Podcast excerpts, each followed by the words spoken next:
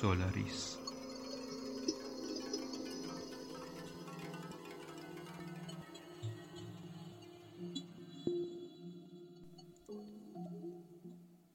سلام. من حسام هستم و این چهارمین قسمت از پادکست سولاریسه. پادکستی برای دوستداران ژانر علمی تخیلی و همه کنجکاوان عالم. الان که من دارم این اپیزود رو ضبط می‌کنم ساعت 12 و 28 دقیقه بامداد پنجشنبه 15 خرداده قبل از اینکه بریم سراغ داستانی چند تا موضوع رو می‌خواستم بهتون بگم. یکی اینکه از این به بعد سولاریس 15 و 30 هر ماه منتشر میشه چون خیلی برام اهمیت داره که به قدر کافی فرصت داشته باشم برای آماده کردن هر اپیزود و بتونم به اون کیفیتی که دلم می‌خواد برسونمش. موضوع بعدی کیفیت صداست. اگر منو یعنی پادکست منو با پادکست های حرفه‌ای دیگه مقایسه کرده باشین. حرفه‌ای دیگه حالا نه اینکه پادکست من خیلی حرفه‌ای باشه. با پادکست های حرفه‌ای مقایسه کرده باشین. متوجه تفاوت کیفیت صدا و احتمالا یکم نویز توی پس زمینه میشین. خب علتش اینه که من با ابزار حرفه‌ای ضبط نمی‌کنم. با گوشی موبایلم دارم ضبط می‌کنم. تو اتاق خونه دارم ضبط می‌کنم که توش کولر روشن میشه. سگش همسایه داره. نمی‌دونم از دوروبرش کلی موتور و ماشین ممکنه رد بشه. حالا البته من برای اینکه کیفیت صدا رو تا حد ممکن بالا بیارم دوروبرم کلی لباس چیدم که از اکو جلوگیری کنه و صداهای اطراف رو یه مقدار بگیره. نمی‌دونم چقدر موثر بوده. امیدوارم که موثر بوده باشه. اما کتابی که داریم می‌خونیم کتاب شکست ناپذیر اثر آقای استانیس لاولم که اگر اسمش رو شنیده باشین احتمالا با رمان سولاریس و فیلم سولاریس شنیدین. که البته جدیدن بر اساس اسمش داره پادکست هم ساخته میشه. ماجرای شکست ناپذیر از چه قراره؟ توی سه قسمت قبلی ما چیا دونستیم؟ من خیلی خلاصه می‌خوام بگم جزئیات رو می‌خوام کاملا بزنم که سریع بپریم سراغ اصل ماجرا. اینم برای این دارم میگم که اگر کسی احیانا جدیدن به جمع اضافه شده خب از داستان عقب نمونه. ماجرا از این قراره که یک رزمناوی به اسم کندور اعزام میشه به یک سیاره به اسم رژیس سه اما بعد از مدتی دیگه هیچ خبری ازش نیست. یعنی هیچ پیامی ازش مخابره نمیشه به فرماندهی نه آپدیتی در مورد مأموریت میده نه هیچی. هیچ خبری ازش نیست. کاملا نیست و نابود میشه.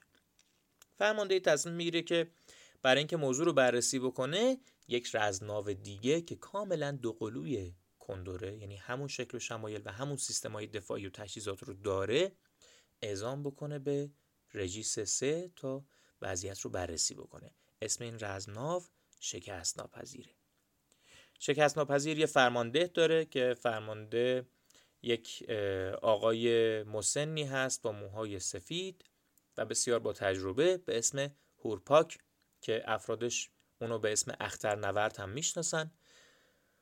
هورپاک یه جانشین یا معاون داره به اسم روحان.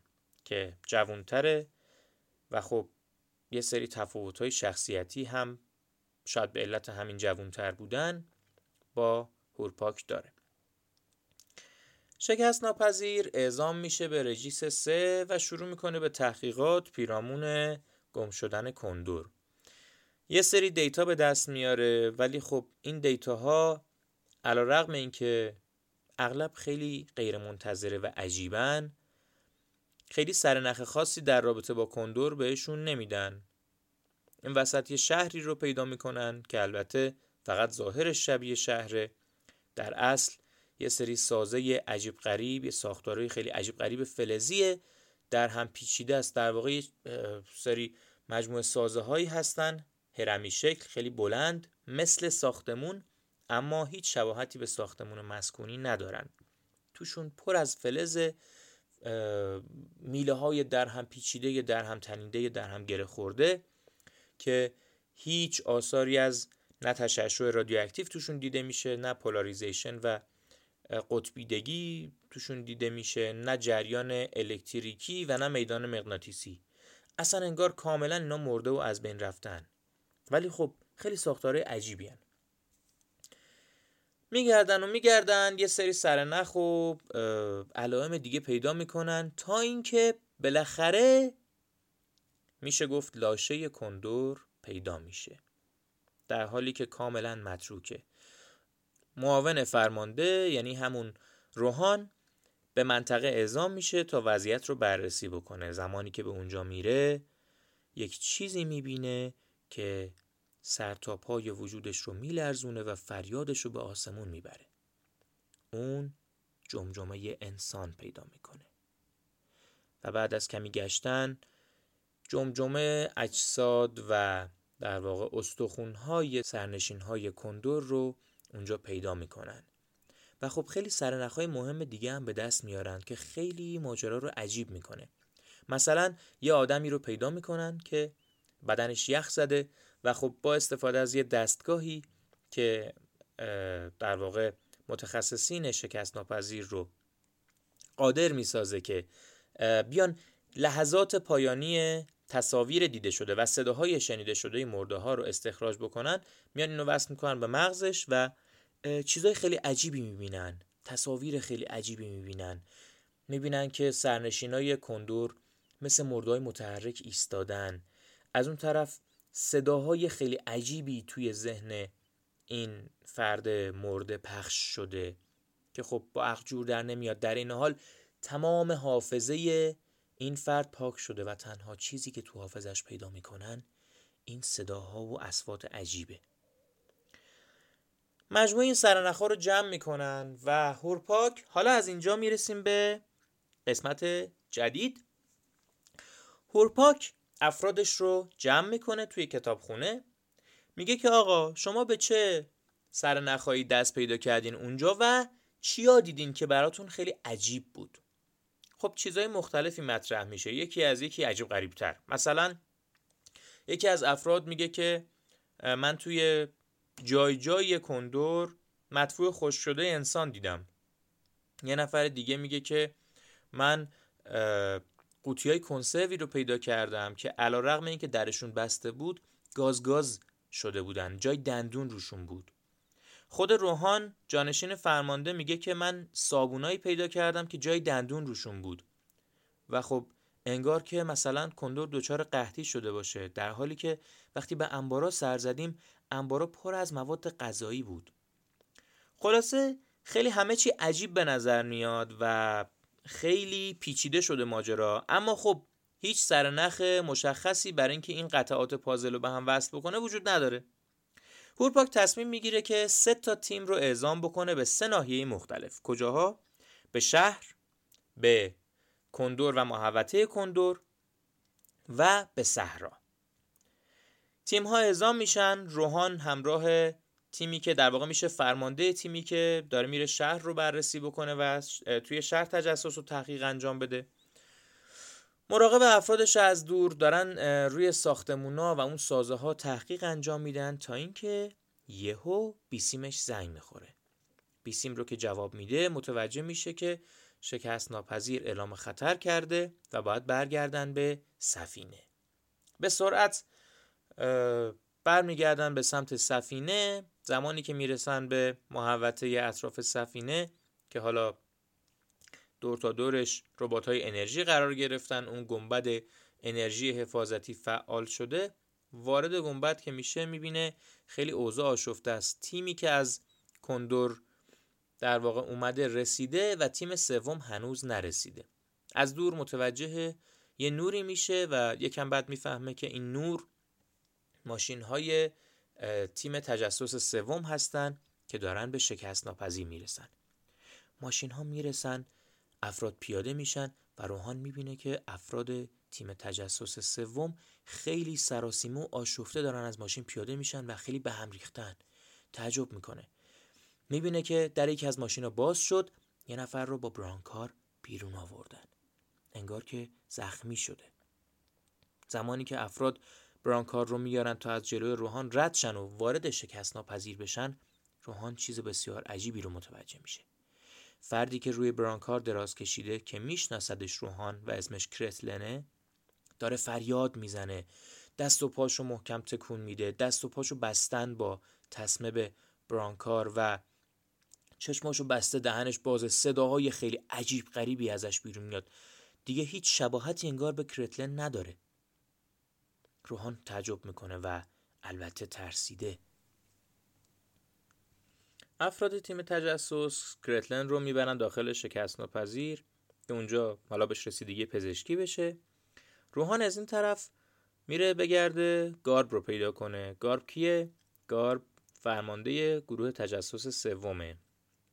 و زمانی که پیداش می‌کنه متوجه میشه که اونم خیلی به هم ریخته و نگران و ناراحته.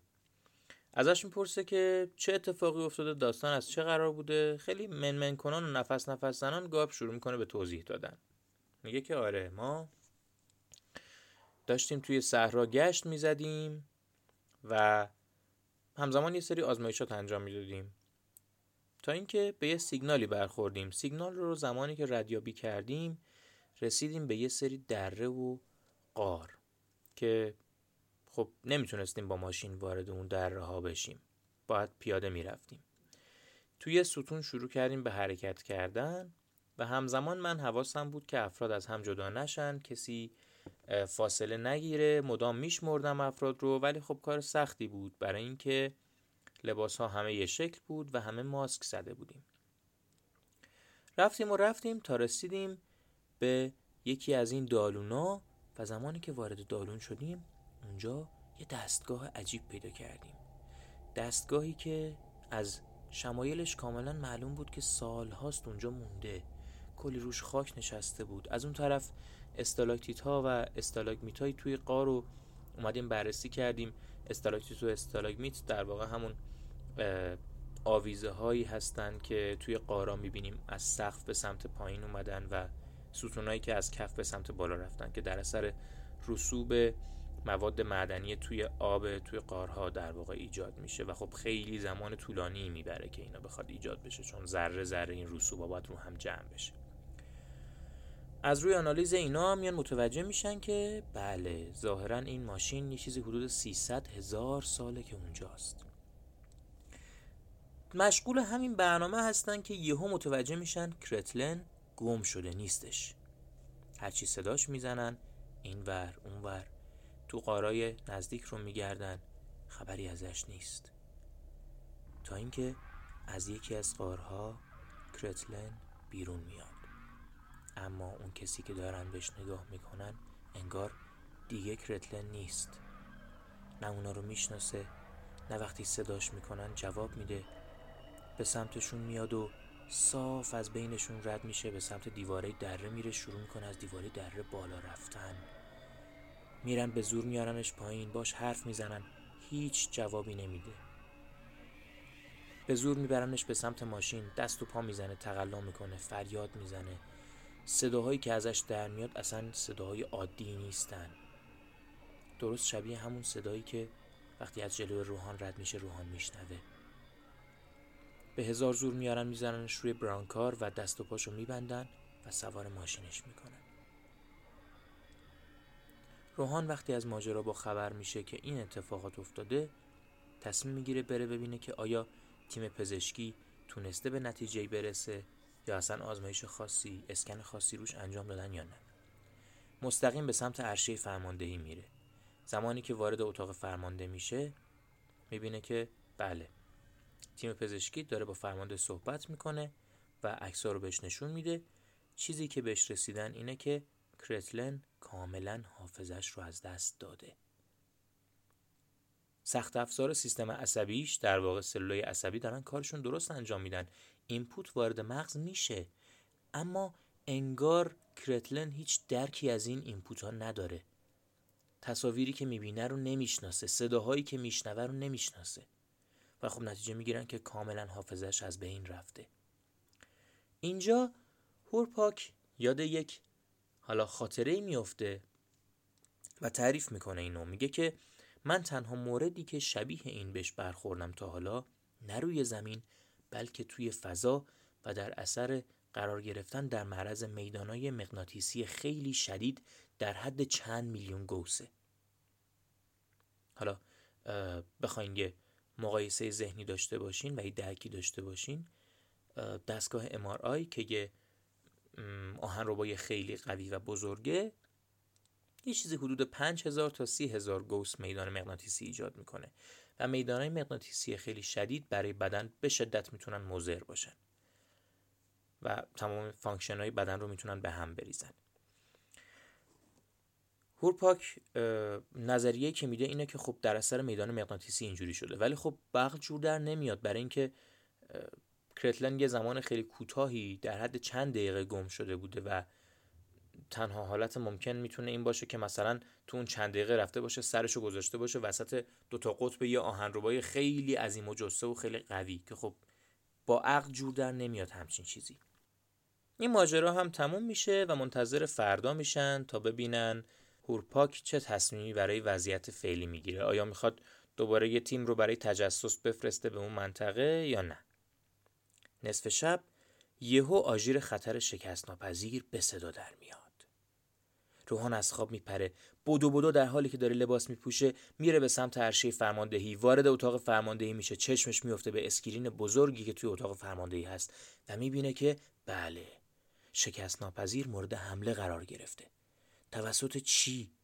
معلوم نیست. یه سری نقاط روشنی توی آسمون در اثر برخورد به گنبد انرژی میدرخشن به زمین میفتن و از بین میرن. از اون طرف یه نوری توی صحرا مشخصه که انگار اون نور منبع حمله است. صدایی رو پشت سرش میشنوه برمیگرده نگاه می‌کنه می‌بینه که هورپاک وارد اتاق فرماندهی شده. هورپاک مستقیم به سمت سنسورا میاد و نگاه می‌کنه می‌بینه که بله چیزایی که دارن به سفینه حمله می‌کنن و به سطح گنبد انرژی برخورد می‌کنن از جنس فلز هستن. تنگستن نیکل منگنز. و خب از روی ابعاد قوسای الکتریکی که روی گنبد انرژی داره ایجاد میشه و توی screen دارن می‌بینن اینو می‌فهمن که ابعاد این ذرات فلزی خیلی کوچیکه. ولی مدام دارن لحظه به لحظه می‌خورن به گنبد انرژی. هورپاک یه فکری به ذهنش می‌رسه به روحان میگه که نظرت چیه که ما یه لحظه گنبد انرژی رو خاموش بکنیم و دوباره روشن بکنیم. در حد کسری از ثانیه. روحان چند لحظه فکر می‌کنه و میگه که فکر بدی نیست می‌تونیم این کار رو انجام بدیم. اما به محض اینکه می‌خوان این کار رو انجام بدن تا چند تا از اون ذرات رو داخل گنبد انرژی به دام بندازن تا ببینن چی اینا حمله قطع میشه. و دوباره سکوت مطلق صحرا رو فرا می‌گیره.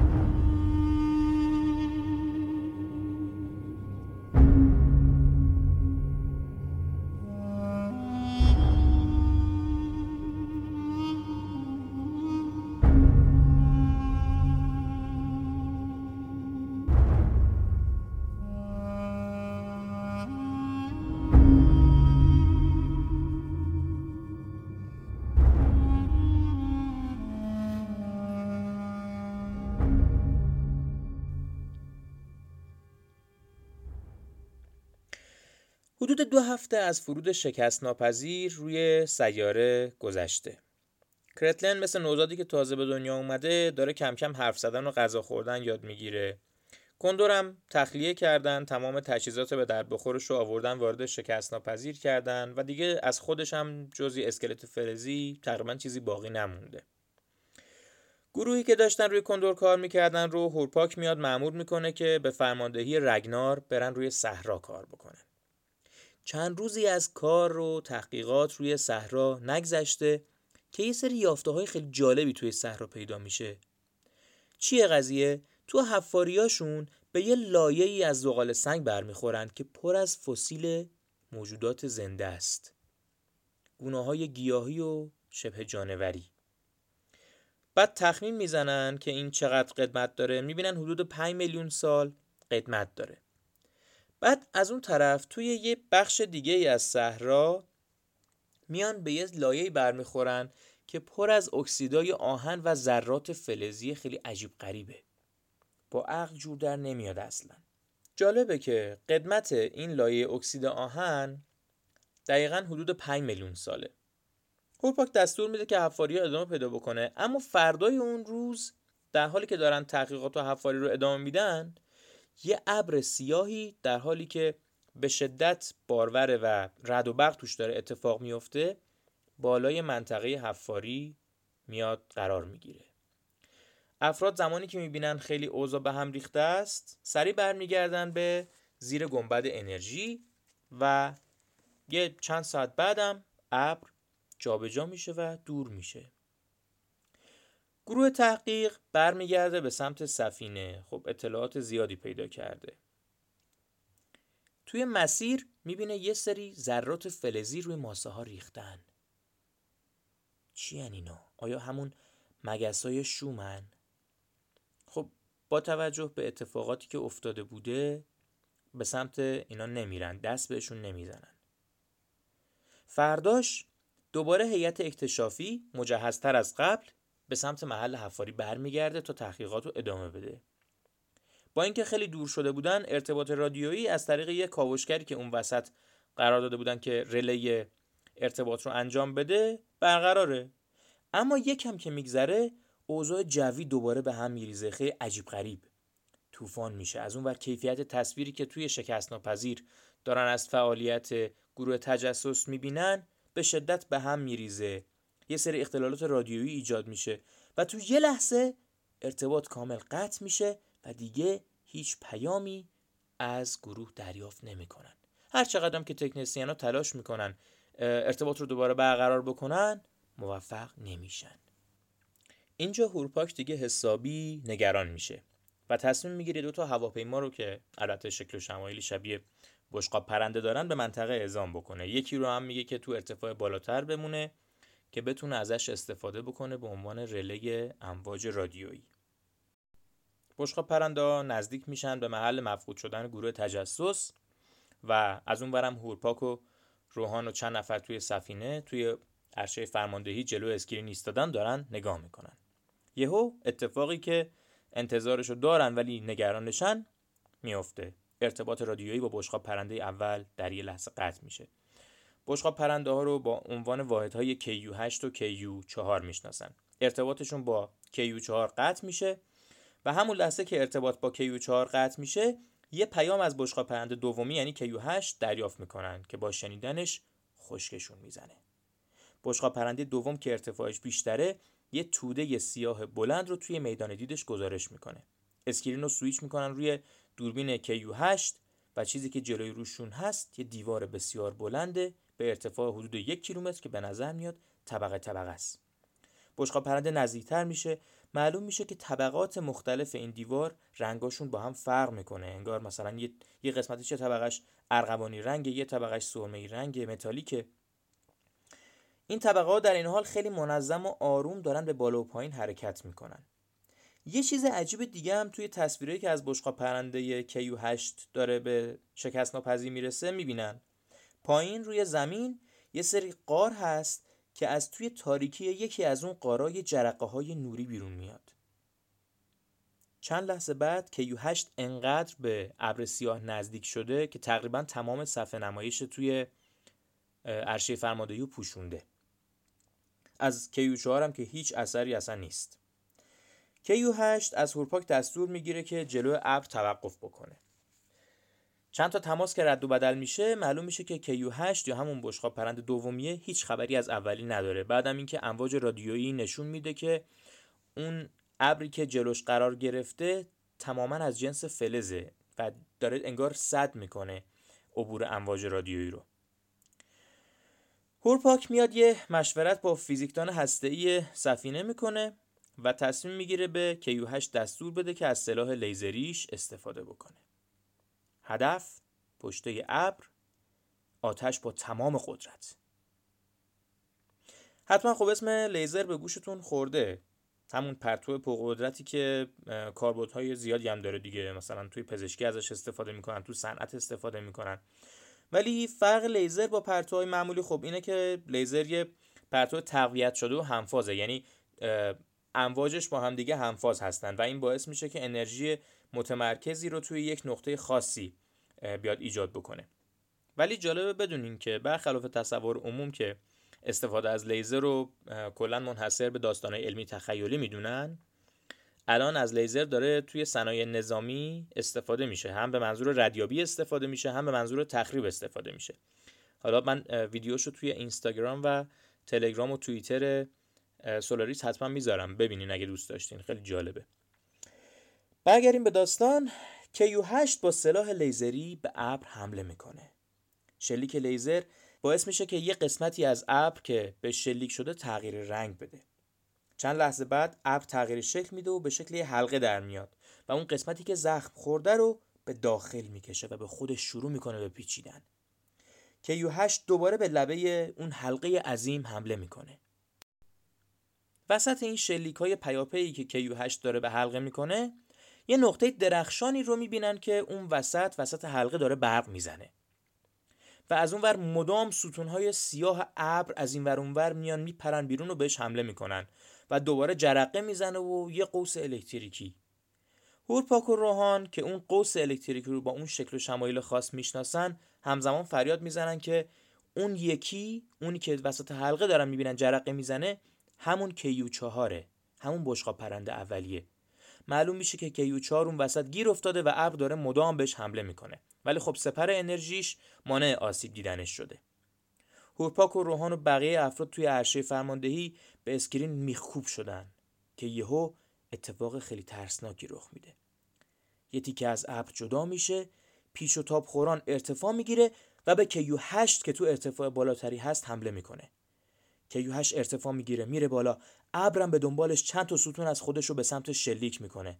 ولی یهو دوباره تصویر دچار اختلال میشه و ناگهان تمام و کمال قطع میشه. فکر کن که جای هورپاک هستی و هیچ ایده هم نداری که با چی روبرو هستی. توی سیاره خیلی دور از زمین جایی که باهاش آشنایی نداری سر تا پاش ساکت و ناشناخته و مرموزه. بعد تازه یادت میاد همین چند وقت قبل؟ یه رزمناوی تو حد و اندازه کندوری که فرماندهش هستی همینجا به آهن پاره تبدیل شده. بعد حالا همون چیزی که باعث شده کندور از بین بره اونطوری هرچی که هست به تو و افرادت که مسئولیتشون با تو حمله کرده. هورپاک توی همچین وضعیتی بود. هم به شدت عصبانی بود چون هیچ کاری از دستش بر نمی اومد هم ترسیده و نگران بود. به روحان دستور داد فردا صبح زود تا به دندون مسلح راه بیفتن و به سمت محل مفقود شدن اون تیم تجسسی صحرا برن. بهش هم اختیار تام در مورد همه چیز میده. یه سوپرکوپتر هم در اختیار روحان می‌ذاره تا در صورت لزوم بتونن تا ارتفاع مدار گردش دور سیاره اوج بگیرن. چون اصلا معلوم نیست چه اتفاقی بیفته. در واقع فکر همه جا رو می‌کنه که روحان بتونه مستقلا تصمیم بگیره و عمل بکنه و وابسته به سفینه نباشه. روحان تا وسط شب مشغول بارگیری ملزومات و تسلیحات و داره وسایل آماده می‌کنه و خب بعد همه چیز رو چک بکنه تا مشکلی توی ماموریت پیش نیاد و چیزی کم و کس نداشته باشن. خورشید رژیس سه داره طلوع می‌کنه که سوپرکوپترشون آماده میشه و به هوا میرن. روحان به سمت محل کمپ تیم تجسس میره. اونجا بدون مشکل نزدیکش فرود میان پیداش می‌کنن. هیچ خبری هم از ابر و اختلالات رادیویی نیست. ارتباط با شکست ناپذیر کاملا برقراره. گاربو با چند نفر دیگه به همراه چند تا ماشین میفرسته به سمت محل کمپ که برن ببینن اوضاع از چه قراره. گارب از دور می‌بینه که مثل خبر خاصی نیست. گزارش می‌کنه که به نظر همه چی مرتبه اما زمانی که نزدیک میشه متوجه میشه که تیم تجسس سپر انرژیشون خاموشه. یعنی گارب می‌تونه خیلی راحت بهشون نزدیک بشه. میره اونجا و بله خبری که به روحان میده اصلا خبر خوبی نیست. همه افراد همه افراد تیم تجسس مثل کرتلن شدن. نه حرف می‌زنن نه کسی رو می‌شناسن. روحان هم حسابی تو دلش خالی شده دستور میده تمام افرادی که پیدا کردن رو بیارن سریع به سوپرکوپتر. وقتی میارنشون می‌بینه که چهار نفر کمه. دستور میده تمام ماشینا برای پیدا کردن اون چهار نفر اعزام بشن.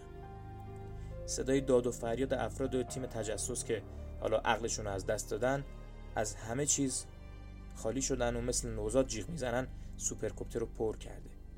خلاصه یه بلبشوی اینجا برقراره. یه تماس با هورپاک می‌گیره و یه گزارش از وضعیت به هورپاک میده. خب همون زمانی که این مکالمه داره بین روحان و هورپاک اتفاق میافته یه فرضیه مهمی بین دانشمندای شکست ناپذیر داره مطرح میشه که مهمترین کسی که داره این فرضیه رو در واقع پالایش می‌کنه و حلاجی می‌کنه شخصیه به اسم لودا. یکی از دانشمنداست. یه زیستشناس مسنیه به اسم لودا. چند ساعت بعد از اینکه تماس بین هورپاک و روحان برقرار میشه این طرف توی شکست ناپذیر لودا پیش هورپاک میره تا فرضیهش رو مطرح کنه. اینجا رو خوب گوش کنین.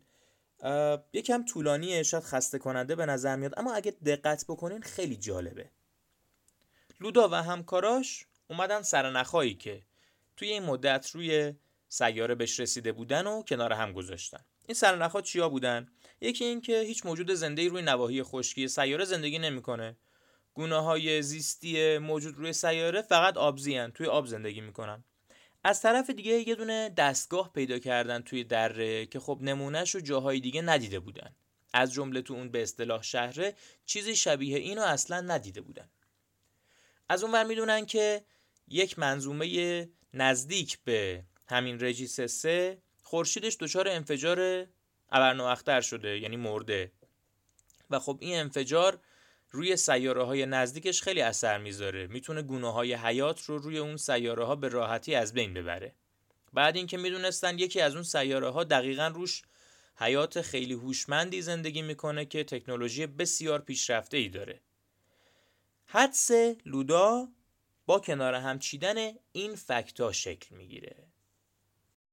لودا میگه فسیلایی که ما از گونه های حیات روی رژیس 3 پیدا کردیم مربوط به حدود 5 میلیون سال قبل می‌شد. از طرفی اون انفجار ابرنواختر هم همون حدود زمان اتفاق افتاده بوده. احتمال داره که یک فضاپیمایی از اون موجودات هوشمند برای فرار از اون انفجار به سمت رژیس سه اومده باشن اما به دلیلی مثلا به خاطر سقوط فضاپیماشون یا دلایل اینطوری در واقع سرنشینای اون فضاپیما نتونسته باشن جون سالم به در ببرن. عوضش ربات هایی که روی اون سفینه بودن و ساخته دست اون حیات هوشمند بودن تونستن روی رژیس سه فرود بیان. این همه فرضیه است البته. تونستن روی رژیس سه فرود بیان و در طول زمان تکامل پیدا بکنن. وقتی تکنولوژی اون حیات هوشمند انقدر پیشرفته بوده احتمالا رباتاش هم انقدر پیشرفته بودن که بتونن خودشون رو با شرایط وفق بدن. به حال هر سازوکار ایستا و خودمختاری که بخواد پایداریش رو حفظ بکنه باید طبیعتا قابلیت اینو داشته باشه که شرایطش رو با شرایط محیطی وفق بده. حالا در طول گذر زمان این ربات ها این موجودات فلزی اومدن کم کم تکامل پیدا کردن. و با شرایط موجود روی سطح رژیس 3 خودشون رو وفق دادن. از طرفی ممکنه تحت حمله اون گونه های حیات روی سیاره قرار گرفته باشن و خب در این صورت باید از خودشون دفاع بکنن. و طبیعتا در مقابل یه سری ربات اون موجودات زنده خیلی شانس زیادی نداشتن. برای اینکه ربات ها می‌تونستن خودشون رو به سرعت وفق بدن. حاصل یک تکنولوژی بسیار پیشرفته بودن. حتی ممکنه که از اون گونه های حیات روی سیاره استفاده کرده باشن برای تامین انرژی مثلا. حتی فرضی لودا یه توضیحی هم در مورد اون سازه های به اصطلاح شهر داره. میگه که انواع ربات هایی که روی سیاره فرود اومدن خب شکلها و گونه های و دسته های مختلفی داشتن. دو تا دسته خاص به خاطر ساختاری که داشتن تونستن بهتر دووم بیارن روی سیاره و در طول سالیان زنده بمونن به نوعی. در واقع داره غیر مستقیم میگه که اون دستگاهی که توی اون قارا پیدا کردن از گونه های دیگه ای بوده که خیلی سال پیش از بین رفته به خاطر اینکه منابع انرژی دیگه نداشته. اما از بین حتی همون دوتا دست رباتی که باقی موندن روی سیاره یعنی اون ساختارای عجیب غریب شهر و همین ابری که ما می‌شناسیم اون گونه ای که تونسته اجزای ریزتری داشته باشه و در این حال به خاطر اجزای ریزتر مصرف انرژی پایینتری داشته و قابلیت جابجایی داشته تونسته بهتر روی سطح سیاره تکامل پیدا بکنه و در نتیجه دووم آورده. اگه درست متوجه نشدین چه اتفاقی افتاد من یه بار دیگه یه جنبندی کلی بکنم. در واقع فرضیه لودا اینه. یک سفینه ای برای فرار از یک شرایط ناپایدار و مرگ حتمی میاد به سمت یه سیاره‌ای که بهش نزدیکه و امکان احتمالی حیات داره. یعنی رژیس سه.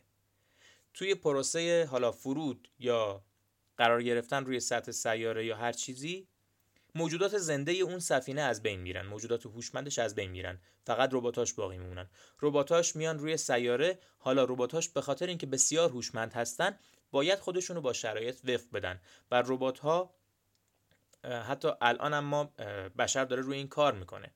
ربات هایی که می‌تونن تغییر شکل بدن و یاد بگیرن آموزش ببینن و خودشونو وفق بدن با شرایط. اون ربات ها همچین قابلیتی رو در بالاترین حد ممکن داشتن.